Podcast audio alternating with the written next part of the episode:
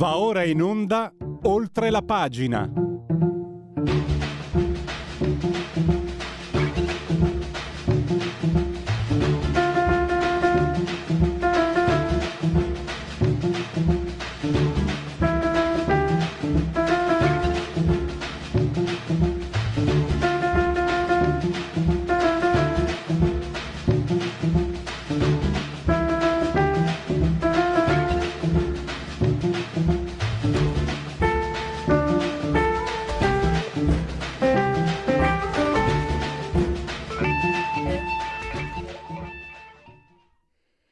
In diretta con oltre la pagina, scusate il ritardo, ma è stato un motivo delizioso.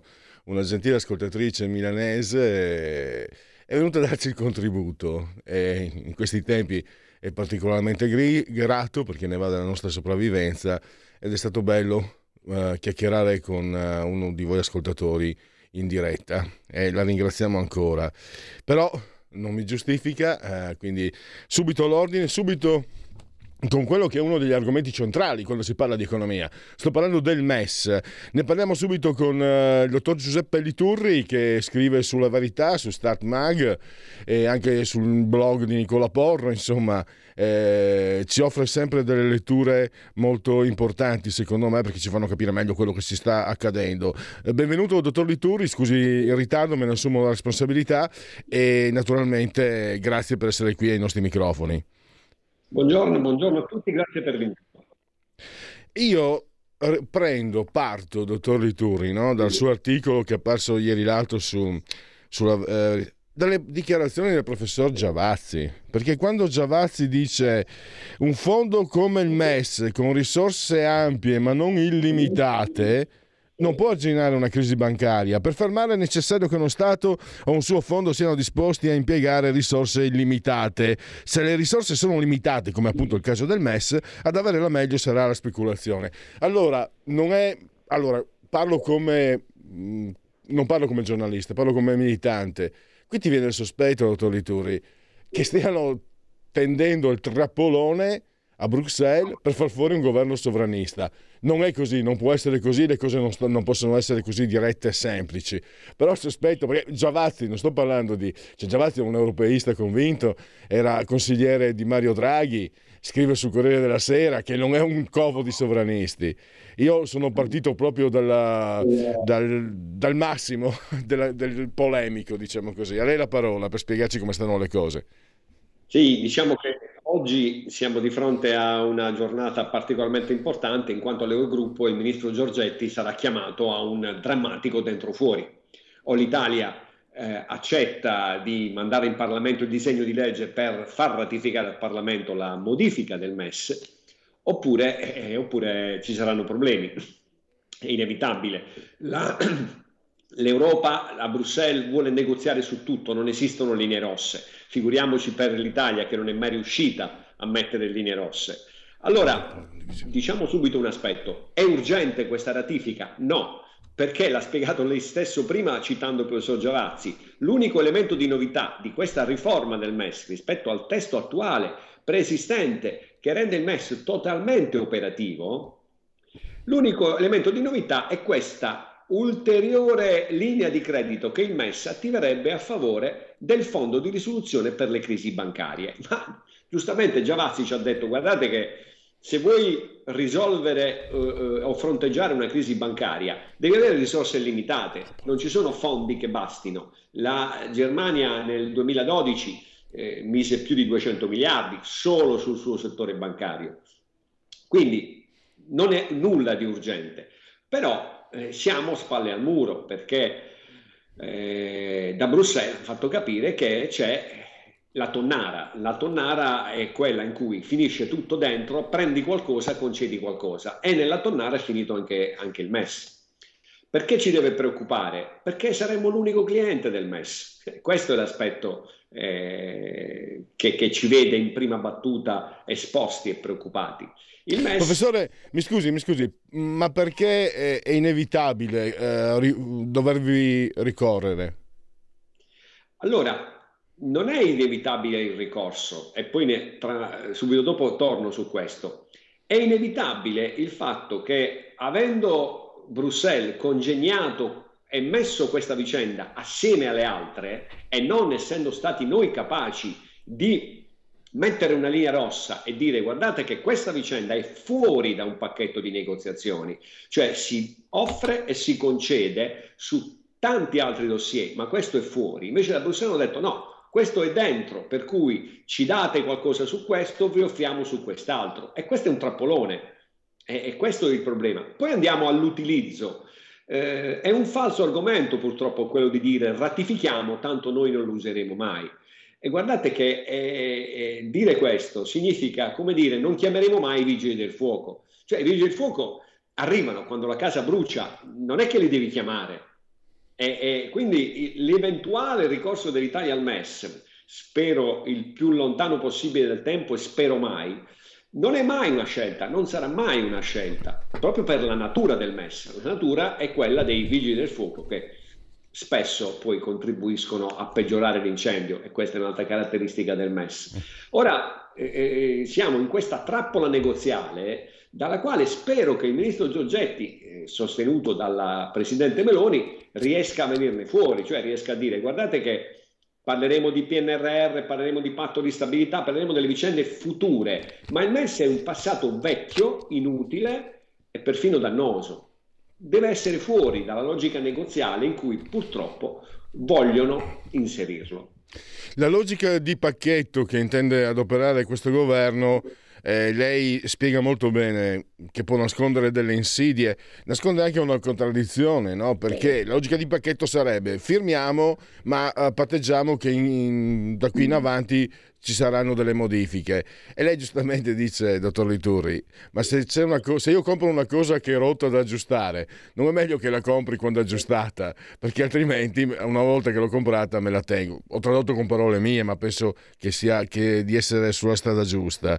E, e, e quindi si tratta veramente, lei dice, oggi pago e il cammello chissà quando lo vedo.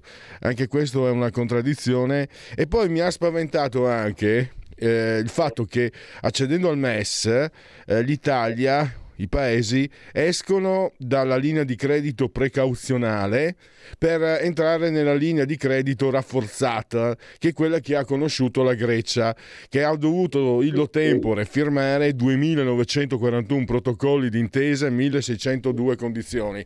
Adesso, eh, anche grazie a una collega che scrive sul suo stesso giornale La Verità, Laura della Pasqua, eh, abbiamo visto da vicino cosa sta succedendo nella sanità italiana. Disastroso.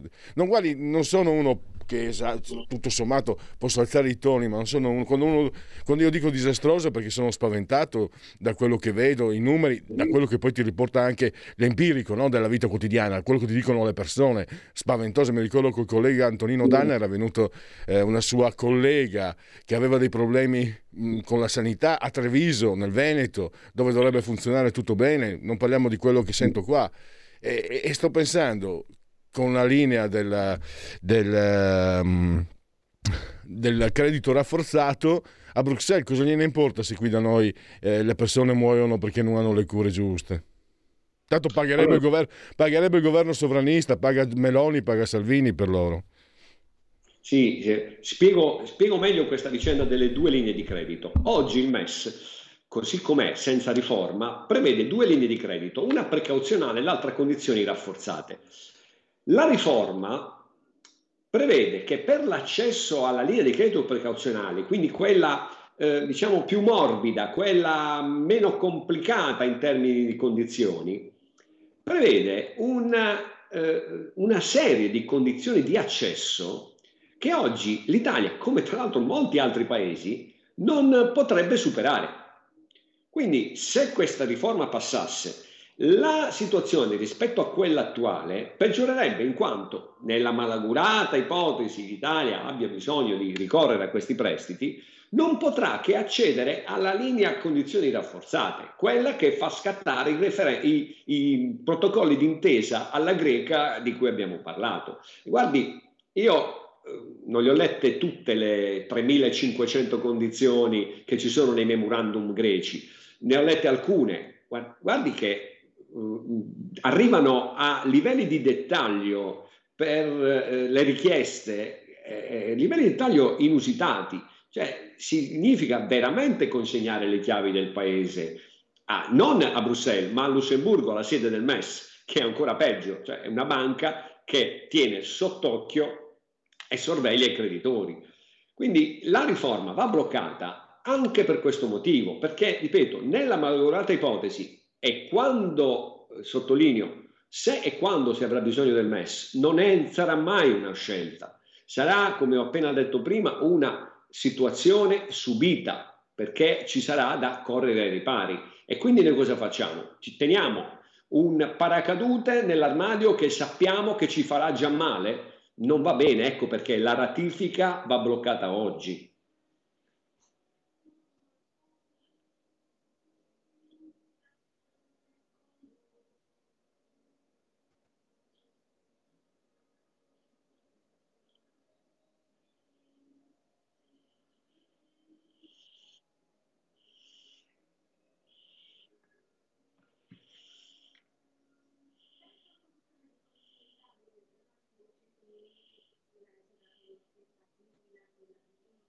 Non sento.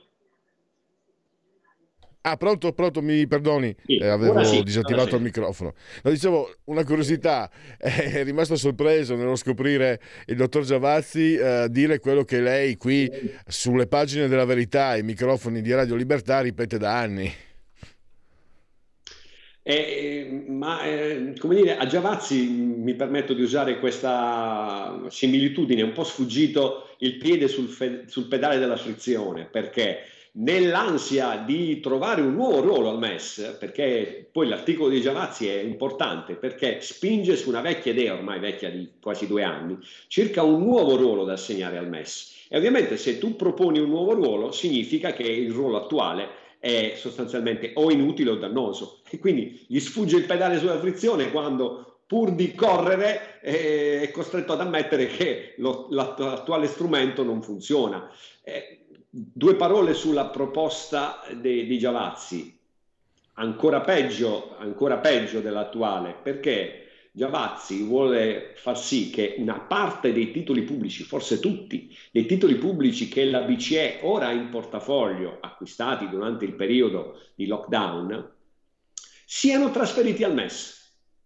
Quindi significa far rientrare il MES dalla finestra e farlo diventare ancora una volta padrone del nostro debito pubblico. Quindi attenzione al cavallo di Troia che propone il professor Giavazzi, ma non solo, lui è una proposta che gira, che gira da un po'. Vogliamo spostare una parte dei titoli pubblici dal portafoglio della BCE al portafoglio del MES. E il MES come si finanzia, come compra questi titoli pubblici? Emettendo titoli ovviamente. E questi titoli in parte da chi vengono sottoscritti? Dalla BCE. Insomma, uno schema circolare che dalla sera alla mattina ci vedrebbe debitori verso il MES. Scenario da evitare a ogni costo. Sì, di- diciamo che eh, lei e il dottor Giavazzi eh, condividete l'analisi ma non la cura ovviamente, è vero. Eh, però è un dato di fatto questo. Quando sento Giavazzi parlare in quella maniera vuol dire che eh, eh lei e altri che hanno seriamente avanzato delle annotazioni critiche, dicevate la verità. E questo dovrebbe far pensare agli europeisti senza se senza ma.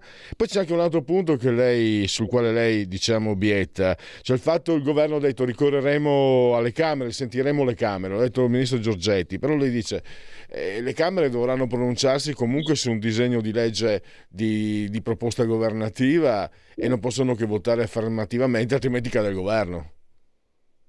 E qui veramente siamo nelle certezze matematiche, quindi mh, devo sottolineare il fatto che gli argomenti portati in questi giorni da, da ambienti governativi, anche dalla da, da stessa Presidente Meloni, non sono stati così solidi, perché ancora una volta nessun governo vorrà andarsi a, a, a far impallinare sostanzialmente la propria maggioranza in Parlamento. Per cui eh, quel disegno di legge di iniziativa governativa, una volta che è uscito dagli uffici di Palazzo Chigi ed è passato alle Camere, non potrà che essere approvato, quindi contenere la ratifica del MES, viceversa alla fine del governo. E io insomma, posso immaginare tutto, ma tranne che eh, la Meloni vada a infilarsi in una trappola del genere. Per cui i giochi si fanno praticamente tra oggi e domani, perché c'è l'Eurogruppo e c'è l'Ecofin.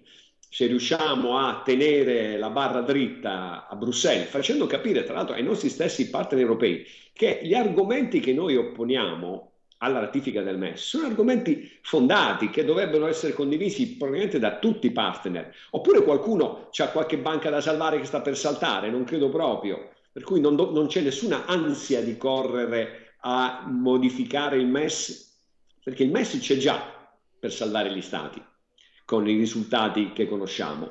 Per cui questa corsa non ha alcun senso se si vuole dare una nuova veste, come è doveroso, una nuova veste a questo strumento, si apra il solito tavolo di discussione in Europa e se ne faccia un altro, si rifondi il MES o meglio lo si liquidi, però sono già due opzioni diverse da una riforma che non serve a nulla. E invece purtroppo, mm, dottor Lituri, siamo arrivati conclu- alla conclusione dello spazio.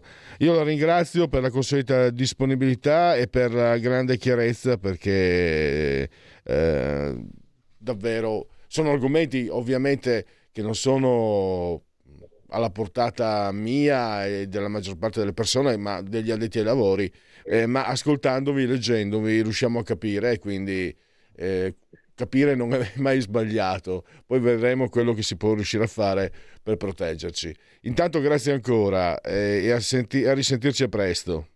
Grazie, buona giornata a lei e a tutti gli ascoltatori. Un nuovo modo per sostenere la tua radio. Visita radiolibertà.net. Ti basta un clic e potrai versare il tuo contributo volontario direttamente online. Potrai donare con ogni tipo di carta di credito, anche prepagata. Ti aspettiamo online su radiolibertà.net. Sostieni la tua radio con il tuo contributo volontario. Radio Libertà. La tua radio. Diamo voce alla nostra gente. Stai ascoltando Radio Libertà. La tua voce libera, senza filtri né censura. La tua radio.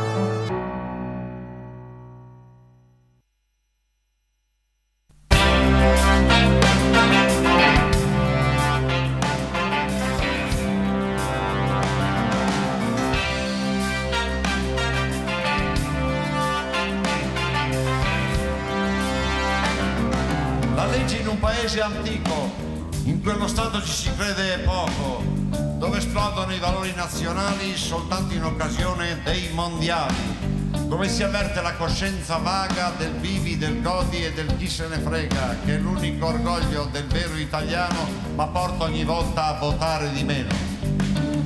Ne hanno parlato alla Camera e anche al Senato leggi in un paese amato da per scontato il furto al supermercato cerca anche di non disturbare l'onesto lavoro del contrabbandiere e non mettere le cinture è un grave errore soltanto se il vigile ha voglia di scherzare. La legge c'è, la legge non c'è, la legge c'è, la legge non c'è. La legge in un paese da capire con tante coste e con tanto mare, dove arrivano persino coi patini milioni e milioni di clandestini, dove i nostri operai sono poco pagati grazie al buon lavoro dei sindacati, dove il geniale impegno del governo è sviluppare il non lavoro nel mezzogiorno. Ne ha parlato la Camera e anche al Senato. La legge in un paese un po' in ribasso dove le tasse sono un paradosso, dove chi paga tutto, proprio tutto, è visto con stupore e con sospetto, dove è implicita l'antica usanza di fare un buon accordo con la finanza. La legge c'è, la legge non c'è, la legge c'è, la legge non c'è.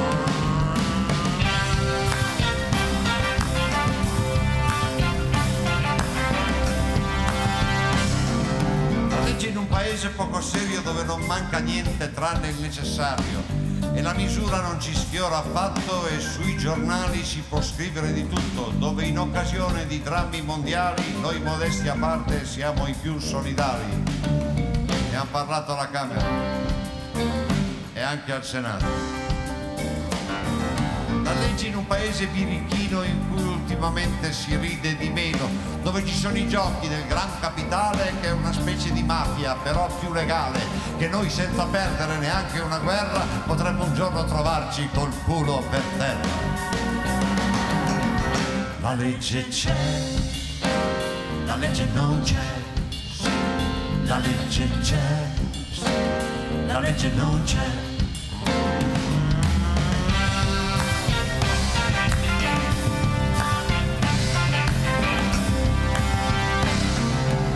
Legge in un paese irrazionale dove sei ingorgato lo stato sociale, dove i diritti del pensionato e del malato non li sa né il funzionario né l'impiegato, figuriamoci l'interessato, dove le carceri sono così accoglienti che non c'è più posto per altri delinquenti, dove senza isteria e con grande fermezza ci si pone il problema della sicurezza. Ne hanno parlato alla Camera e anche al Senato.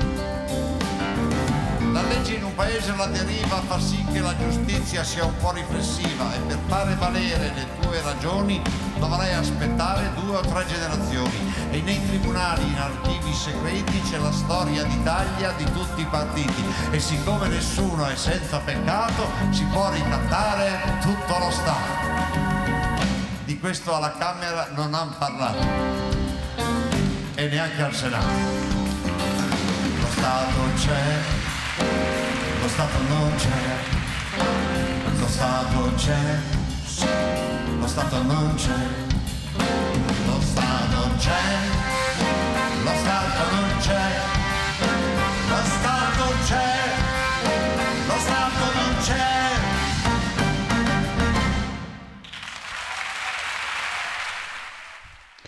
Applausi che non arrivano da qui tecnicamente, sarà per la prossima volta, ma sono automatici, congeniti e intrinseci quando si tratta di Giorgio Gaber. Avete sentito anche il testo spaventosamente contemporaneo e devo dire anche molto molto molto apprezzabile la scelta musicale che insomma un, un jazz non banale, ammesso che esista il jazz banale, eh, che come diceva un famoso jazzista, se non lo capisci non puoi capire il jazz, se non capisci che jazz non lo puoi capire, e, dicevo una, una scelta davvero che denota che rivela, ne parlavamo lunedì scorso, che rivela come eh, fosse anche un, un, grande musicista Giorgio Gaber, non solo un grande intellettuale. Chissà cosa direbbe di quello che sta accadendo in questi giorni. Forse la verità ce l'ha già detto, lo possiamo leggere nel, nel suo teatro canzone di 40, 50 anni fa, 30 anni fa. Eh, intanto eh, ascoltiamo quello che ci dice Emanuele Mastrangelo, eh, caporedattore di Storia in Rete e collaboratore anche tra gli altri di Centro Studi Machiavelli. Lo abbiamo in linea, lo ringrazio e lo saluto. Benvenuto Emanuele. Ciao, buongiorno, saluto a tutti. Visto che è la prima volta che ci vediamo nel 23, anche buon anno a tutti gli ascoltatori, a te. Pronto? Sì, è andato via l'audio, non sentivo più. Ah, adesso mi senti? Sì, adesso ti sento. Ah, ok. Dicevo quindi auguri a tutti, visto che è la prima volta che vengo in trasmissione quest'anno, e auguri anche a te. La situazione è abbastanza bruttina, come cioè, l'inizio dell'anno non inizia molto bene, fra insetti a tavola, vandali che assaltano il Senato e adesso anche eh, i monumenti in piazza a Milano, quindi insomma la... c'è una situazione che non... Eh, eh, almeno per noi persone normali è una situazione che si preannuncia sempre al, al, nuvoloso spinto, mentre invece per le grandi, insomma, per quelli che si stanno riunendo adesso a Davos è evidente che è una situazione ottimale, insomma tutto sta andando secondo programma. Allora, riprendiamo un tema che tu hai affrontato e che riprendi anche in un bel editoriale su uh, Centro Studi Machiavelli parlando delle devastazioni, dei vandalismi, dei fanatici ambientalisti. Parliamo cioè della finestra di Overton. E in pratica io riassumo poi se tu naturalmente... Eh, intanto ti ringrazio perché io non, non, ne sapevo nulla prima di leggere un tuo articolo di qualche tempo fa e ho scoperto che si tratta veramente di una... Eh, eh, come dire, di uno strumento che ti permette di individuare e di definire quello che sta succedendo. Perché, per esempio, se si parla di ambientalisti, eh, vuol dire che si sposta pian piano l'attenzione dove vuole eh, chi intende portare avanti determinati argomenti. Ho detto con parole semplicione, dopo te la spiegazione.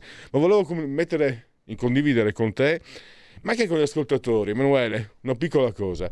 Eh, mi colpiva fin da parecchi anni fa, prima ancora di, di fare questo mestieraccio, prima ancora di, di seguire, di appassionare di politica, e soprattutto parlo di cronaca locale. Non so, c'è la sagra degli asini insorgono gli ambientalisti. Allora, ovviamente il lettore deve incamerare, introiettare, bella parola orrenda, bella orrenda parola, introiettare informazioni, quindi ha un atteggiamento per certi aspetti, parlo per me, ma penso che sia comune, passivo. E quindi non mi ero accorto, insorgono gli ambientalisti. Poi ho avuto Pulp Fiction insegna il momento di lucidità, ho detto: Ma chi mazzo sono questi ambientalisti? Cosa, cosa, cosa hanno per essere così importanti se, se insorgono? Esatto. E, e, però automaticamente, questo succedeva nei giornali di provincia già 30 anni fa, insorgono, e tu pensi insorgono gli ambientalisti, pensi orde, pensi, pensi a qualcuno di importante.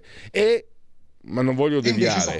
Da, da, da, dieci anni, Emanuele, poi ti do la parola, da, da dieci anni sta succedendo con l'Ampi. Ma, ma che mazzo c'entrano i, i, i, partigiani per una roba di 80 anni fa? Ehi, le proteste dei, dei Lampi, Lampi obietta, Lampi si ribella. Ma chi siete? Chi sono? Però intanto con, con il meccanismo della, che, che, io adesso posso riconoscere grazie a te della finestra di Overton, li hanno messi al centro della, della scena, ma non contano un mazzo, non, anche, anche, dal punto di vista politico-elettorale, non contano un mazzo. In Germania, quando prendono i voti, ne combinano una più di Bertoldo in Francia e li perdono tutti. Tipo, quando erano arrivati al 30-40% un paio di anni fa, hanno proposto di togliere il, il ehm, come si chiama, la salsiccia, insomma, come si chiama quella che, che, che mangiano in Germania? Il, Würstel e Krauti. Eh, ecco, i Wustel dalle mense, dalle mense pubbliche dei tedeschi, te puoi immaginare, direbbero dalle mie parti. E sta succedendo questo, perché adesso, come noti nel tuo articolo, questi combinano uh, veramente vandalismi e ormai si dice, eh no, ma il fine giustifica i mezzi, eh, ma ormai il clima, l'allarme clima è giusto che lo si sottolinei. E io, scimmiottando Edoardo Albinati, mi verrebbe quasi voglia di sperare, perché lui una volta disse, riferendosi all'Open Arms, all'ONG, spero che muoia un bambino per, così, per prevedere cosa succede a questo governo, era il governo giallo-verde. Poi, eh, il nostro direttore lo beccò a una conferenza in diretta, lo registrò e lo sputtanò al mondo intero. Però ci ha fatto un libro per dire che loro comunque sono più furbi di noi. Ma dico, alla Edo Albinati, spero che magari quelli che vanno a bloccare le strade, spero che muoia qualcuno nelle ambulanze che loro bloccano. È Così dopo vediamo. Naturalmente, mi, naturalmente me ne pento, mi pento immediatamente per questo pensiero di Realpolitik. È già successo. No, è successo, eh. guarda, in Germania una ambulanza è stata bloccata da questi cialtroni, la persona sopra credo che sia morta o comunque se l'è passata molto male, la risposta che poi danno loro è che questa persona non è morta per la loro attività, è morta perché siccome c'è un'emergenza climatica e ci sta un governo che se ne frega e non fa tutte le cose che sarebbero necessarie per evitare che gli orsetti polari non si trovino il uh, pupazzo di neve a gennaio, e quella persona sostanzialmente è morta non per colpa del, della manifestazione, ma per colpa dell'ignavia del governo. Quindi, avendo poi queste persone dietro, lo spiega benissimo Marcello Fa nell'ultimo libro che ha scritto, cioè queste persone dietro hanno delle gigantesche organizzazioni ramificate che raccolgono fondi per conto loro e eh, che fanno riferimento poi alle solite facce, insomma, i soliti nomi, i soliti think tank. E eh, queste persone casualmente, sono anche le stesse che gestiscono gran parte dei finanziamenti ai giornali che contano. Eh, quindi poi i giornali che contano ovviamente non possono parlarne male come dovrebbero, perché il giornalista dovrebbe essere il cane da guardia del potere, eh, nel senso che deve fare la guardia contro il potere e non diventare invece la guardia bianca del potere, mentre invece noi oggi vediamo che la maggior parte del giornalismo, ricevendo finanziamenti sotto forma di sponsorizzazioni da parte degli stessi che poi sponsorizzano queste attività, è chiaro che non ne possono parlare male. Quindi se anche succede che muore una persona per colpa di questi cialtroni, i giornali saranno prontissimi a dire che no, la colpa non è di questi cialtroni, ma la colpa è di chi non dà retta a questi cialtroni se non ci fosse stata gente che non dà retta agli ambientalisti, non ci sarebbero state le manifestazioni, quindi non avremmo avuto i morti, che è un, un voglio dire, un paralogismo che, che regge fino a che se la cantano e se la suonano da soli. La finestra di Overton, che tu hai giustamente citato, è uno strumento di ingegneria sociale potentissimo. Eh, molti ancora ti dicono quando tu gliela citi, ah se vabbè complotto. Poi c'è anche, devo dire, qualche intellettuale di quelli che dovrebbe essere più o meno dalla parte nostra, che fa il radical chic nei 90 a dire ah vabbè all'intellettuale che cita la finestra di Overton. La realtà è che la finestra di Overton c'è, lotta contro di noi, loro dall'altra parte la sanno usare benissimo, mentre quelli che dovrebbero stare dalla parte nostra invece non hanno nemmeno idea di che cosa sia. In due parole, la finestra di Overton è un sistema con il quale attraverso opportune campagne stampa giornalistiche eh, di opinione pubblica, appunto come questi che tirano la vernice contro i monumenti, eccetera, si riesce lentamente a far passare un concetto che nella pubblica opinione ha una determinata eh, connotazione, per esempio può essere un concetto inaccettabile o può essere un concetto perfettamente accettato, e si riesce a trasformarlo con una serie di passaggi nel suo immediato opposto ci vogliono alcuni anni. Noi pensiamo, per esempio, che fino a 40 anni fa, so, quando ero ragazzino io, era perfettamente normale che un genitore che andasse a prendere a scuola il figlio e la maestra gli dicesse guarda tuo figlio è stato, anzi suo figlio perché all'epoca si dava del lei, suo figlio è stato molto maleducato e il genitore ti dava due sberle davanti alla maestra, oggi una circostanza del genere addirittura verrebbe sanzionata penalmente. In alcuni stati, per esempio in Svezia o in Francia, le punizioni corporali dei genitori sui figli, parliamo di uno schiaffone, non stiamo parlando di cinghiate o frustate, quindi una, un semplice schiaffone, in alcune nazioni come Francia e Svezia oggi eh, ha come pena la fine della patria potestà. Emanuele, scusami, ti sì. interrompo, eh, voglio aggiungere, purtroppo il caso di Bibbiano dimostra quanto tu abbia ragione.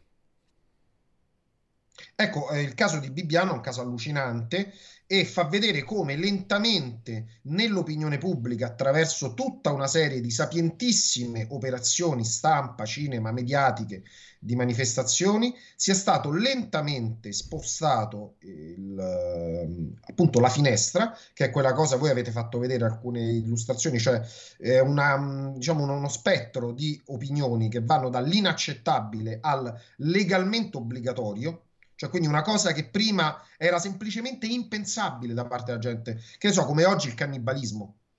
È semplicemente inimmaginabile oggi pensare che noi possiamo mangiare un altro essere umano.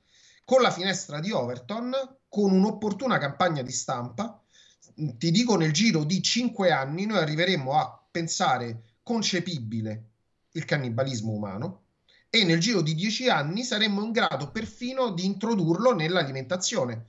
D'altronde, pensiamo agli insetti, se fino a dieci anni fa era totalmente impensabile mangiare gli scarafaggi a tavola, oggi noi abbiamo una pletora di pennivendoli che ti stanno sostenendo che se noi non li accettiamo, provocheremo l'apocalisse. Emanuele, scusami, eh, ti interrompo ancora, volevo chiederti, no, volevo dire, eh, io non sono no, un esperto e, e, per fortuna ci sono quelli come te che hanno studiato questa materia. Mi hai detto c'è qualcuno che, come dire, eh, storce il naso quando si parla di finestra di Overton. Io ti dico la verità, quando ho letto il tuo articolo subito devo dire che, ah però, poi sono andato a studiarmelo un po' anch'io su Wikipedia eh, e ho visto che mi sembrava una cosa seria. Poi, nella, parlo dalla mia posizione, ho visto questo, che bisogna pensare che la finestra di Overton, ti chiedo conferma, tu hai detto 5 anni, secondo me anche di più, cioè è un, è un, è un avanzare eh, che... Eh, prosegue nel corso di tanti anni, cioè noi dobbiamo immaginarcelo in una, non che inizia a gennaio e a giugno ne vediamo gli effetti, no, che inizia un, determin- un, determinato, un determinato anno e poi in corso d'opera comincia a succedere. Guarda, te, l'ho, te l'ho detto con, uh, il, uh, con la questione dei, degli ambientalisti, insorgono gli ambientalisti sì. e adesso esatto. ormai ma, hanno cominciato una trentina d'anni fa con insorgono gli ambientalisti. Adesso lo devi dire quasi per forza, lo devi scrivere. Insorgono, sono anni che lo, lo scrivono lo dici, automaticamente. Sei... Insorgono gli ambientalisti. Ale. A te la Ma parola, vedi, scusa Emanuele. La finestra di Overton agisce a seconda poi del, del tema.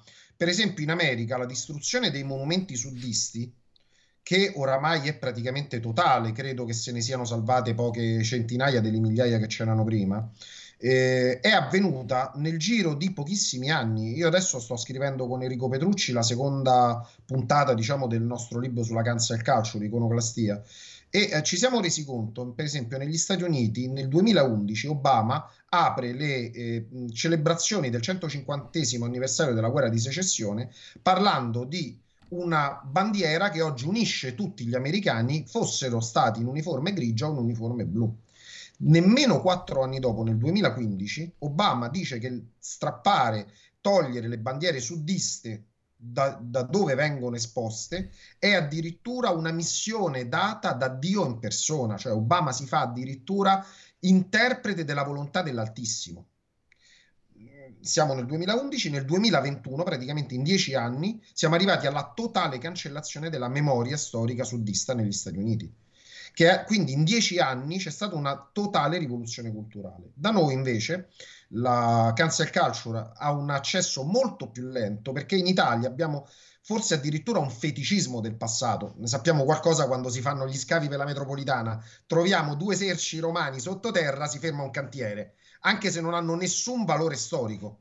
Adesso a Piazza Venezia, sono passato l'altro giorno a Roma, hanno scavato delle fondamenta totalmente insignificanti che erano già state scavate negli anni 10, 20 e 30 del secolo scorso, le avevano guardate e avevano detto, beh, non valgono niente, ricopriamole adesso le stiamo ritirando fuori perché c'è questo feticismo del passato. Per cui da noi la cancel calcio dire dobbiamo abbattere un monumento, anche se è un monumento del deprecato regime fascista, anche se è un monumento colonialista, maschilista, eh, aiutatemi a dire qualche altra parola di queste orrende che sembra che fanno riferimento a chissà quale mostruoso passato. Per noi è molto più difficile. Noi abbiamo personaggi appartenenti a una sinistra di sicuro non accusabile di simpatia col fascismo che si incatenerebbe di fronte a un monumento fascista se volessero buttarlo giù, perché sono persone che hanno un rispetto della storia che è connaturato nella cultura italiana. Oddio, Laura Boldrini, Laura Boldrini qualche vanno... anno fa aveva fatto sì. piedino, ci aveva provato, eh? Chi? Laura Boldrini. Eh, ma infatti la Boldrini è stata presa per nacchie praticamente da tutti, perfino nella sua parte politica, perché ha detto delle solenni castronerie. Cioè dire di buttare giù, affermare di voler buttare giù un monumento perché sopra c'è scritto Mussolini Dux, è una castroneria solenne. E quindi fino a che non si crea tramite la finestra di Overton un clima favorevole a questa castroneria, resterà una castroneria. L'azione degli ambientalisti che vanno a tirare della vernice apparentemente innocua, dice che è lavabile, contro un monumento, contro una sede istituzionale come il Senato, serve a costruire il concetto nell'opinione pubblica che un monumento non è una cosa così importante da salvaguardare. Per questo io sostengo nel pezzo che tu hai citato sul blog del Machiavelli che noi non dobbiamo sottolinearle, eh, sottovalutarle. Queste non sono ragazzate, queste sono delle forme di protesta scientificamente pensate a tavolino il cui scopo è lentamente creare nell'opinione pubblica la consapevolezza che il monumento non è intoccabile. E noi abbiamo avuto fior fior di penne ne cito i nomi nel, nell'articolo, insomma, eh, Feltri, Figlio, eh, alcuni politici di sinistra, il, mi pare anche eh, l'ex direttore dell'Espresso, Milani, se non mi sbaglio, se, se mi sbaglio non, non, non, mi querelli, insomma, che hanno detto che tutto sommato sono, ragazzi, sono compagni che sbagliano, detta parafrasando, in fin dei conti non hanno tutti i torti, lo stanno facendo nell'interesse del pianeta, come se poi a me del pianeta, che come giustamente dice un amico mio, è un cavolo di sasso, chi se ne frega, il pianeta è sopravvissuto a asteroidi che lo hanno colpito e hanno sterminato il 98% delle forme di vita e ha ricominciato scrollandosi la polvere dalla spalla. Quindi del pianeta non me ne frega assolutamente nulla. Però queste persone sostengono che nel nome del pianeta noi dobbiamo distruggere il nostro stile di vita, la nostra cultura, la nostra civiltà per salvare qualcosa che non è nemmeno quantificato, perché in realtà non ci dicono eh, qual è l'azione e la reazione, cioè se noi non accettiamo di mangiare i bacarozzi e non accettiamo di girare col monopattino al posto della mia panda a metano, non ci spiegano quale sarà il futuro, che succederà? E staremo come quest'inverno senza riscaldamento acceso a Roma. Io ho ancora il basilico sul balcone. Beh, signori, sono ben contento. Ieri mi sono fatto un mazzo di asparagi in campagna a gennaio. Beh, sono contentissimo di questo. Perché dovrebbe essere un problema? Avanza la desertificazione. Bene, anziché rompere le palle a un italiano, dirgli che deve stare con eh, i termosifoni spenti, eh, che a Roma non è un problema, ma nel nord Italia lo è, eh, o in Appennino lo è piantiamo alberi nel deserto del Sahara. L'abbiamo fatto negli anni 30, quando non avevamo mezzi e i coloni portavano l'acqua a spalla. Io ne ho conosciuti personalmente persone che hanno passato la vita a portare a spalla con le gerle l'acqua alle piantine che hanno piantato nel deserto. Si può fare. Abbiamo piantato centinaia di chilometri quadrati di deserto e l'abbiamo rinverditi. Con i mezzi di oggi mi venite a dire che non si può fare? Perché investire negli insetti quando potremmo investire nello spreco alimentare. L'Italia, al pari di Inghilterra, Francia e altre grandi nazioni europee, spreca 40 miliardi di euro di cibo all'anno. È roba che grida vendetta. Perché non investire su quello piuttosto che sui bacarozzi, sui grilli, sulla farina di grilli? Quindi se un ambientalista non mi risponde carte alla mano dicendomi guarda investire sullo spreco alimentare salverà mille bambini in Africa, investire sui grilli ne salvo un milione. Eh, um, va bene, è un argomento, ragioniamoci, ma se l'ambientalista non mi viene a dare questi dati, se non c'è uno studio ingegneristico di fattibilità su queste cose, di che stiamo parlando? È chiaro che tutto quello che loro stanno facendo non ha nient'altro che solle- eh, l'obiettivo di solleticare la pancia di una parte più suggestionabile, ignorante, eh, fantastica, come si diceva nel, nel 600, della popolazione, che si fa impapocchiare da questi quattro ragazzini. Poi eh, non so se avete visto pure la portavoce della, de, di ultima generazione, è una bella ragazza, se la scelgono bene, non ci vanno a mettere un cesso come me lì, eh, che, che sarei poco convincente, ci vanno a mettere una bella ragazza che ha fatto sicuramente dei corsi di, eh, di pubbliche relazioni per apparire meglio nei media in maniera tale da suggestionare, quindi poi vai a vedere chi ti va appresso, ti va appresso chiaramente il ragazzetto, il maschio beta un po' morto di figa, ti va appresso la ragazzetta che pensa che i cagnolini sono meglio delle persone false, ti va appresso eh, la femminista che non ha più uno scopo nella vita perché eh, se, se l'è rovinata col femminismo, eccetera. E quindi tu è chiaro che fai paranza di tutta una serie di individui marginalizzati che grazie a queste attività smettono di essere marginalizzati e si ritrovano al centro della situazione. Questi creano una massa d'urto e la loro massa d'urto poi diventa una massa critica. Per questo noi dobbiamo stare attenti. Quando nell'articolo io chiudo, dico che noi dobbiamo intraprendere attività per contrastare questi cialtroni prima che la loro finestra di Overton diventi irreparabilmente aperta su questioni, e l'abbiamo visto con l'attacco alla casa, che andranno a distruggere il nostro stile di vita. Noi rischiamo di non poter lasciare una casa ai figli in eredità. Sarà il prossimo passo. In America stanno parlando di vietare le stufe, le cucine a gas. Perché secondo questi cialtroni le cucine a gas inquinano l'ambiente domestico con l'ossido di azoto che si produce ed è peggio del fumo passivo. Quindi molto meglio andare a mangiare al ristorante, cibo spazzatura possibilmente, perché i poveri devono mangiare il cibo spazzatura, e, eh, oppure cucinare con la cucina elettrica. Ti, devo, devo chiudere. Purtroppo Sì, sono eh, si fa appassionante tematica, ma abbiamo esaurito lo spazio. Emanuele, continueremo sicuramente in una prossima occasione. Intanto ti ringrazio davvero e a risentirci. Ti ringrazio, un abbraccio, ciao a tutti. Segui la Lega è una trasmissione realizzata in convenzione con La Lega per Salvini Premier. Dunque, segui la Lega. Prima che la Lega segua te alla Marciana o seguisca te alla Pellegrina. Sono sul sito legaonline.it, scritto legaonline.it, molte cose si possono fare su e da questo sito, per esempio una cosa buona e giusta, iscrivervi alla Lega Salvini Premier, è molto facile, si versano 10 euro, lo si può fare anche tramite PayPal, PayPal, PayPal, senza nemmeno vi sia la necessità che siate iscritti a PayPal, PayPal, PayPal. Quindi Indi, Poscia, eh, codice fiscale, fornito il codice fiscale e le altre informazioni richieste quindi vi verrà recapitata la magione per via postale. Incrociamo le dita con Posta Italiana perché sembra un problema, magari ci saranno altri servizi, speriamo, non lo so.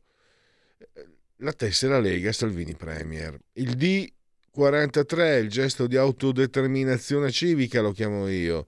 Eh, versare soldi che lo Stato ci porterebbe, indirizzare soldi che lo Stato ci porterebbe via comunque a, a attività che siano affini alle nostre scelte culturali, politiche e altro. Quindi scelta libera che non ti costa nulla.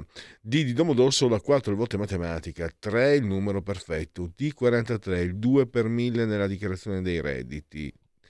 E andiamo adesso a chiudere con eh, le apparizioni eh, radio-televisive.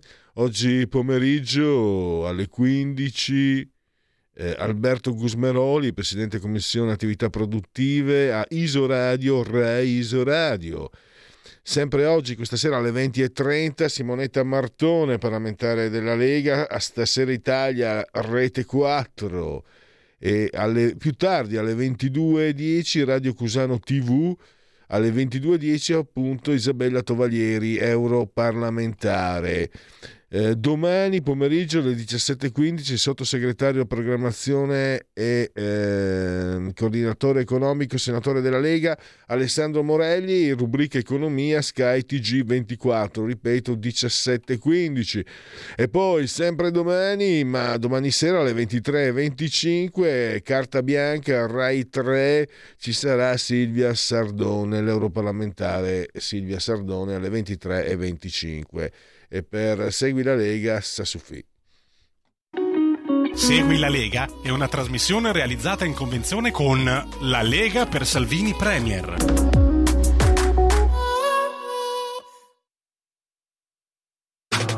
Stai ascoltando Radio Libertà. la tua voce libera, senza filtri né censura. La tua radio.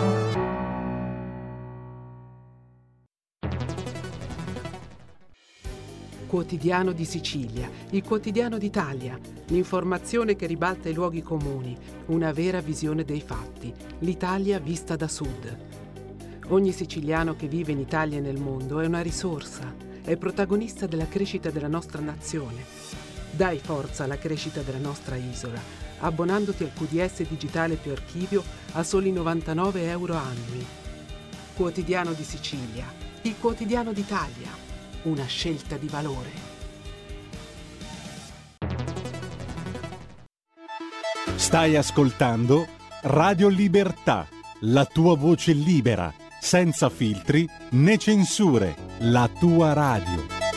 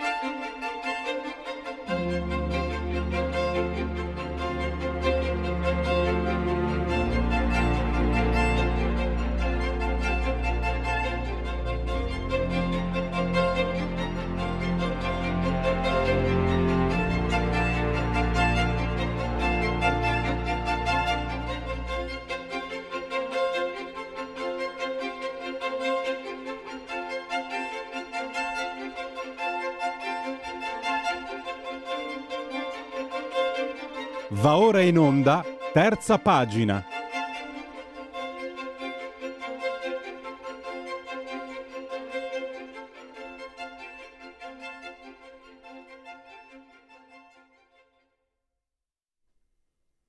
Allora, eh, eccoci di nuovo in diretta, i Pink Floyd addirittura vi trattiamo benissimo, e però adesso andiamo a parlare di un argomento molto molto serio, eh, parliamo anche di un libro, il libro di Liao Yu, One, romanzo documentario, eh, curatore di questo libro che di Guerini Associati, collana Biblioteca Contemporanea, 19 euro, 248 pagine, Francesco Leone Grotti, che abbiamo in collegamento. Lui è un redattore anche di tempi.it. Eh, benvenuto Leone, grazie per essere qui con noi. Buongiorno, grazie a voi. Allora, è molto importante eh, questo libro perché non solo riporta senza dietrologie quello che è accaduto a One in questi ultimi anni, ma si, ripar- si, riprende anche da quello che è successo a Piazza Tiananmen nel 1989 e soprattutto c'è questo mi sembra che il, dramma di fondo, io in passato, uh, Leone, mi sono occupato con uh, persone che erano conoscenze, ho, ho cercato di seguire con i miei modesti mezzi anche il fenomeno orribile dei laogai. Il fatto è che questo emerge. L'Occidente sa quello che succede in Cina, ma magari a, Putin si applicano le sanzioni. La Cina è indisturbata. No? Quando si parla anche di Taiwan, magari c'è un timido, timido accenno diplomatico, la Cina ruggisce e tutto sta, eh, si mette a posto. E io credo che invece, leggendo un libro come quello di, che, tu, che, tu, hai curato, ci renderemo conto di come sia davvero, di quanto sia drammatica. La vedremo da dentro, la vedremo, no? infatti è, una, è, quasi un libro documentario, un romanzo documentario è il, uh, il sottotitolo. E allora, cosa, cosa, possiamo dire del libro, ma anche di questo rapporto Occidente-Cina? Credo no? che anche questo sia uno dei punti, sì. una delle proposte che questo libro intende portare sulla, sulla piazza intellettuale.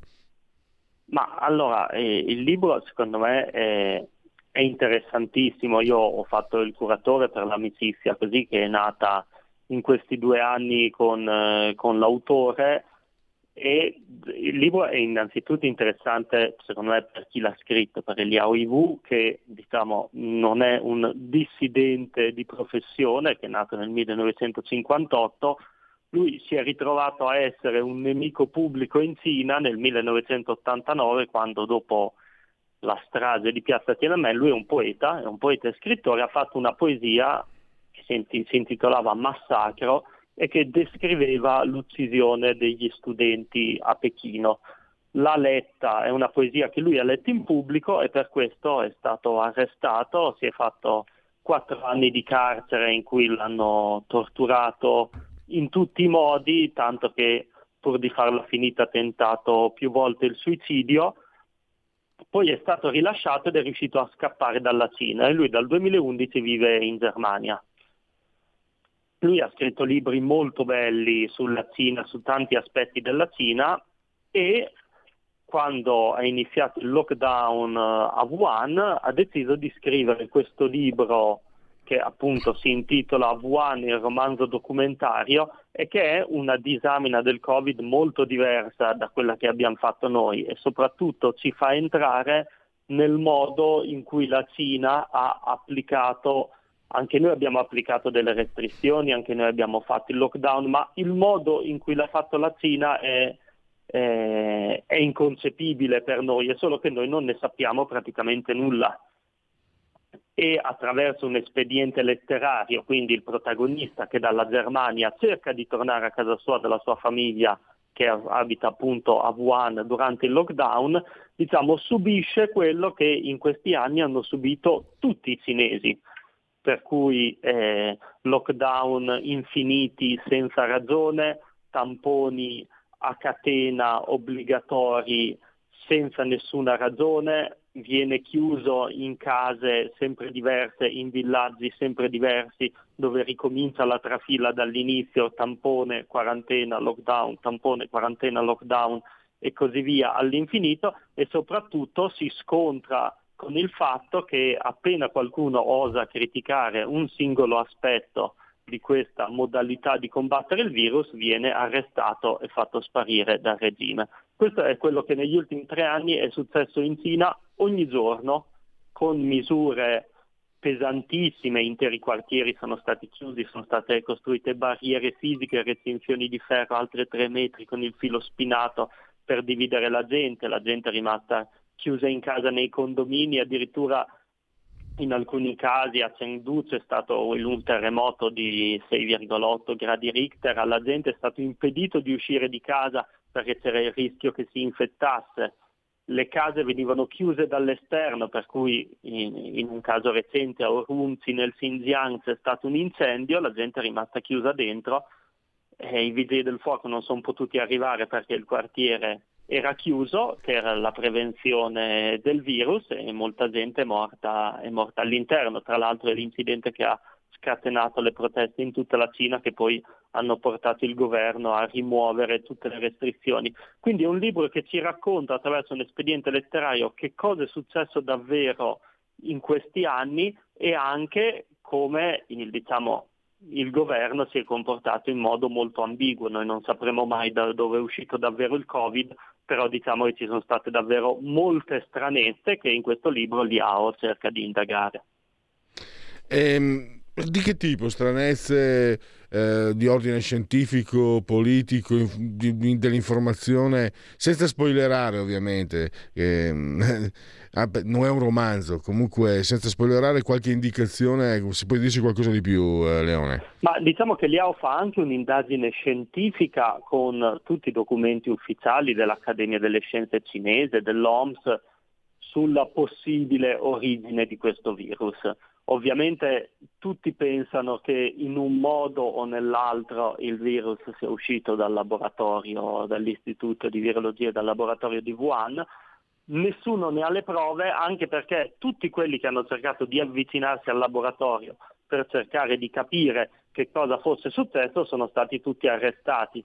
In Cina ci sono soprattutto tre giornalisti che sono andati a Wuhan per cercare di capire questa cosa, tutti e tre sono stati arrestati e sono spariti. Una di queste, Zhang Zhan in particolare, è ancora in carcere e eh, siccome ha fatto uno sciopero della fame per denunciare il suo trattamento in carcere, adesso è anche in fin di vita. Quindi è, è ovvio che noi non sapremo mai tutto quello che è successo, però tutti i ritardi con cui la Cina ha comunicato il virus al mondo, e parliamo di ritardi di più di un mese, quando i medici avevano scoperto che c'era il virus, hanno cercato di dirlo e il Partito Comunista, in questo caso la cellula dell'ospedale in cui questi lavoravano, gli ha impedito di dirlo, tutto questo ovviamente ha portato a dei ritardi che poi hanno permesso al virus di diffondersi. Ecco, ti chiedo, ho detto in questo libro non c'è dietrologia, è cronaca drammatica. Sì. Non, voglio fare, non voglio fare io uh, dietrologia, ma io torno indietro con la mente. Mi ricordo, eh, venne fuori, credo su YouTube, eccetera, qualcuno pubblicò un vecchio eh, spezzone di TG Rai Leonardo, una testata che ha una serietà riconosciuta anche con premi internazionali, mi risulta, che un servizio credo di 5-6 anni prima del 2020 che spiegava come il Covid fosse un virus che si poteva creare in laboratorio. Mie, io vengo da Friuli, dalle mie parti si dice Gesù Maria, apriti cielo. Per lì poi politicamente Salvini intervenne, sai questa siamo, siamo eh, le, le, vecchie spoglie, eh, siamo eh, diciamo la trasformazione di Radio Libertà, ma io non voglio fare politica. Allora lasciamo perdere che Salvini sia stato attaccato, fa parte della dialettica politica. Però quello mi, che mi stupì, ripeto, mettiamo, non dovevo neanche nominarlo Salvini, il fatto di riprendere il contenuto di una, eh, di una trasmissione scientifica seria, il fatto stesso di riprenderlo ha creato un fuoco. Guarda, io ho litigato con i Novax, quindi non voglio essere frainteso sulle mie posizioni, ma quello che mi stupì è quello, cioè il fatto stesso, ma scusate, su una trasmissione molto seria ci dice che il virus si può creare in laboratorio. Per cosa succede? Per quale motivo tutte le testate, quelle più grandi, giornalistiche, televisive, no Addirittura la RAI, addirittura il direttore del TG RAI Rolando, sì sì ma era una cosa un po', era una cosa che in realtà, no, non, non diede nessuna spiegazione, ma minimizzò. Volevo chiederti, secondo te, ma eh, si rischia la ditrologia, me ne rendo conto, c'è un collegamento tra questa applicazione così incredibile, così feroce, questa, questa censura totale, controllo totale che c'è in Cina e eh, quello che le reazioni che ho visto in Occidente, in Italia in special modo, nei confronti di chi sollevava obiezioni sulla questione eh, pandemica. Ma allora il collegamento c'è, nel senso che adesso le posizioni sono molto cambiate, nel senso che quello che noi sappiamo di per certo è che nel laboratorio stavano studiando dei nuovi coronavirus. Questo è appurato e l'ha sempre detto anche il responsabile del dipartimento che effettuava gli studi. Adesso ci sono tre scienziati americani che hanno, analizzando il virus, hanno detto che ci sono nella sequenza genomica delle cose strane per cui effettivamente potrebbe essere stato prodotto in laboratorio, però più di questo non si sa. Di sicuro al tempo non si poteva dire niente di tutto ciò, anche perché la Cina ha fatto pressioni fortissime sull'OMS e insomma il capo dell'OMS, eh, Tedros, aveva legami fortissimi con la Cina, è stato anche premiato in Cina.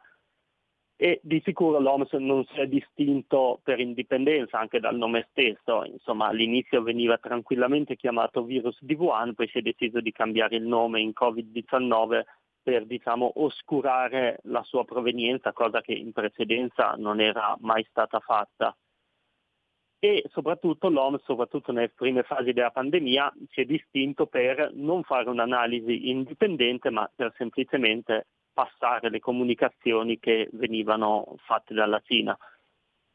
E purtroppo eh, queste pressioni si sono, si sono, sentite sulla gestione della pandemia e il problema è che la Cina dal punto di vista dei dati e delle informazioni è completamente inaffidabile.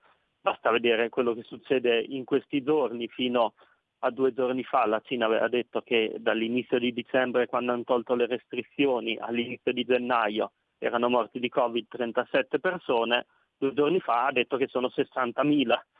Ora, né il numero 37 né il numero 60.000 hanno nessuna affidabilità, probabilmente sono molti di più, ma il punto è che eh, è impossibile saperlo e difficilmente lo sapremo mai. Siamo siamo arrivati alla conclusione. Allora, io lo ricordo ancora, l'autore Liao Yu Wuhan, il romanzo documentario. Il curatore Francesco Leone, Leone Grotti, che è anche di tempi.it, il libro edito da Guerini Associati, con la biblioteca contemporanea, 19 euro, 248 pagine, lo trovate anche online. Eh, Leone, intanto ti, ti, ringrazio per la tua disponibilità e mh, mm, mi raccomando, cerchiamo di capire, di seguire quello che succede, perché anche in Cina soprattutto, perché credo sia importante vedere più da vicino, non solo per la questione Kivud, Covid ovviamente, virus, anche se grazie a questo libro abbiamo veramente eh, una visione dal di dentro e anche molto drammatica. Grazie ancora e a Leone Grotti a e a risentirci presto. Salve. Salve. E allora andiamo adesso sui sondaggi, ce ne sono anche parecchi oggi, eh, mamma mia, ce la facciamo? Forse sì, forse no. Intenzione voto regionali, questo è un windfall. 41, eh, non dovrei dirlo perché dopo uno si siede, 41,3 Fontana, 25,2 Maiorino, superato da Letizia Moratti, 27,6. Non l'ho detto, questo non l'ho detto perché è troppo, troppo bello, troppo facile. Eh, poi EMG Different, committente RAI. Allora abbiamo intenzione di voto, Fratelli d'Italia 28,6, 5 Stelle 17,5, PD 16,7, 8,2 per Calenda, 7 per Forza Italia, Lega, scusa, mi era sfuggito, infatti era più, in alto, 9,2 la Lega, quindi eh, molto bene, e Forza Italia 7, chiudiamolo e poi perché io sto guardando da questa parte, però è, è, c'è troppa scansione, quindi lo perderei. Eh, Istat, ma cos'è questo mouse? Sono, no, cos'ho, cos'è il mio dito? Ah sì, perché io sono mancino, il mouse. Dunque, Istat a novembre 2022 si stima che l'indice della produzione industriale diminuisca dello 0,3. Nella media del trimestre settembre-novembre il livello della produzione diminuisce dell'1% rispetto ai tre mesi precedenti. Reucedine.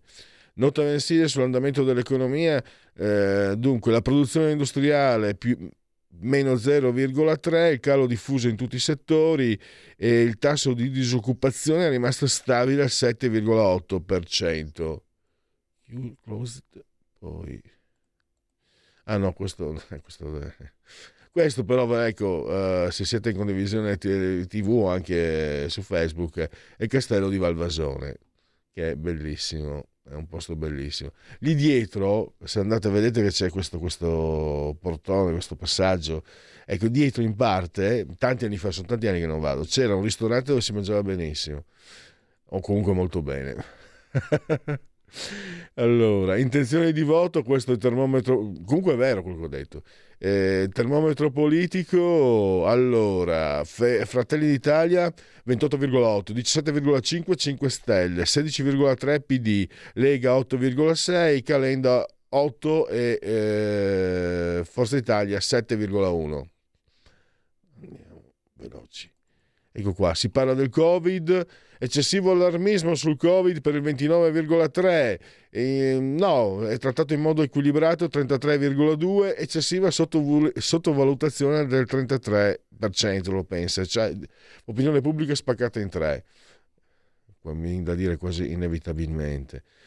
Come considera eh, personalmente il concetto di sovranismo? Molto positivamente 28, abbastanza positivamente 23, quindi 51,5, abbastanza negativamente 16,9, molto negativamente 29,1, quindi 29, 39, 45, 46% sono negativi e invece il 51% siamo in maggioranza.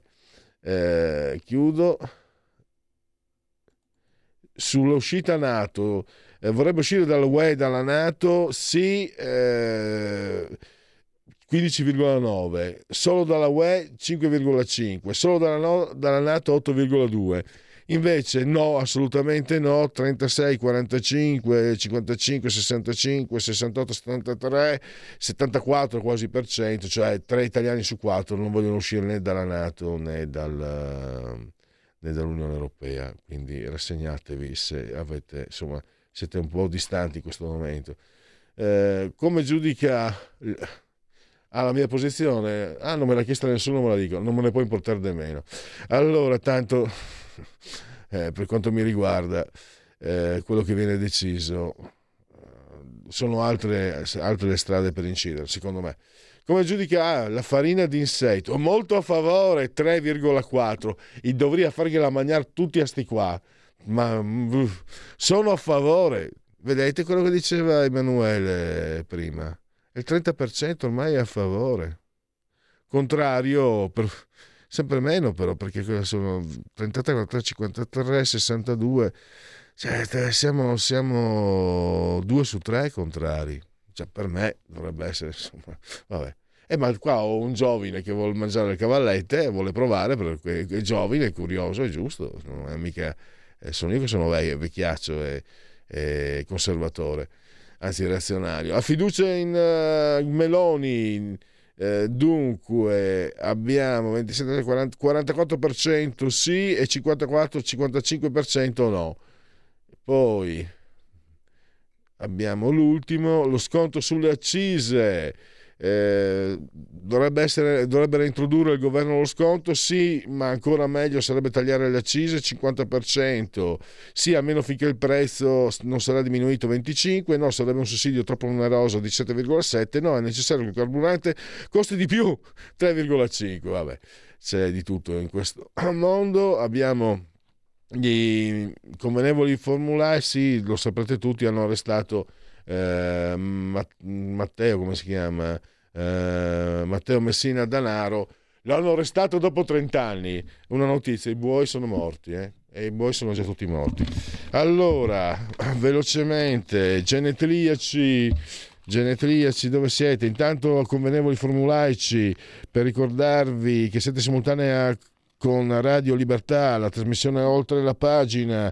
Sono scoccate le 11.59 insieme al dottor Federico Borsari, saldamente sul ruolo di comando di regia tecnica, entrambi sospesi a 20 a 275 metri sopra il livello del mare, temperature che sono 25 gradi centigradi quelle interne, esternamente invece 3,9, 97% l'umidità, 997,9% eh, la pressione in millibar un abbraccio forte forte forte alla signora Carmela, Angela e Clotilde, esse ci seguono, ma ci seguiscono anche, mi raccomando, dal canale 252 televisivo terrestre, ehm, perché questa è anche una radiovisione, quindi chi segue una Radio Libertà campo oltre cent'anni, meditate gente, meditate, c'è ancora naturalmente la possibilità di farvi cullare dell'agito suono digitale della Radio DAB e poi grazie alle applicazioni iOS Android potete seguirci ovunque voi siate, eh, smartphone, Fire TV, iPhone, tablet, mini tablet, iPad, mini iPad, eccetera, eccetera, eccetera. E poi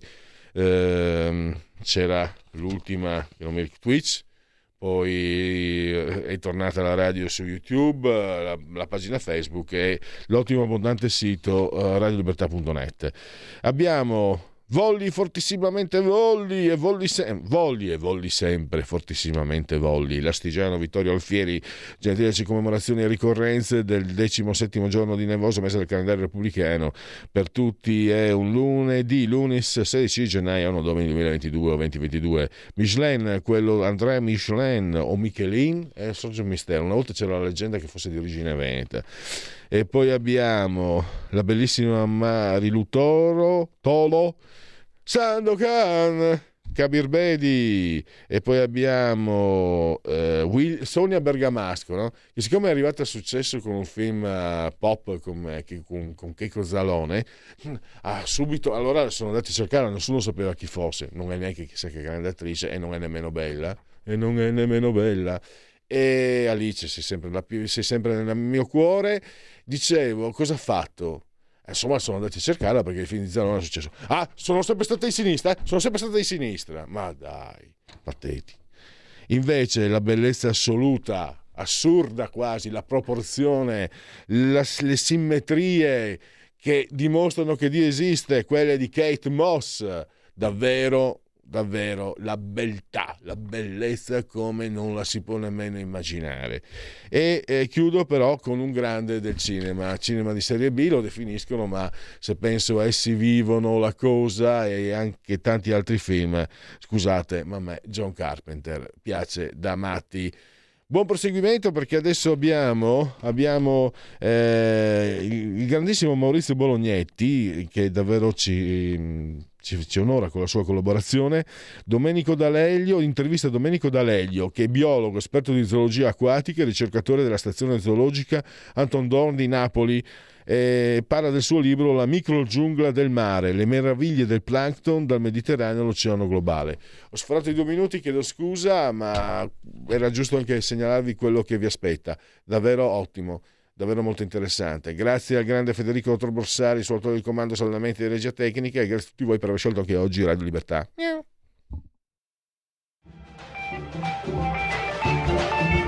Avete ascoltato oltre la pagina.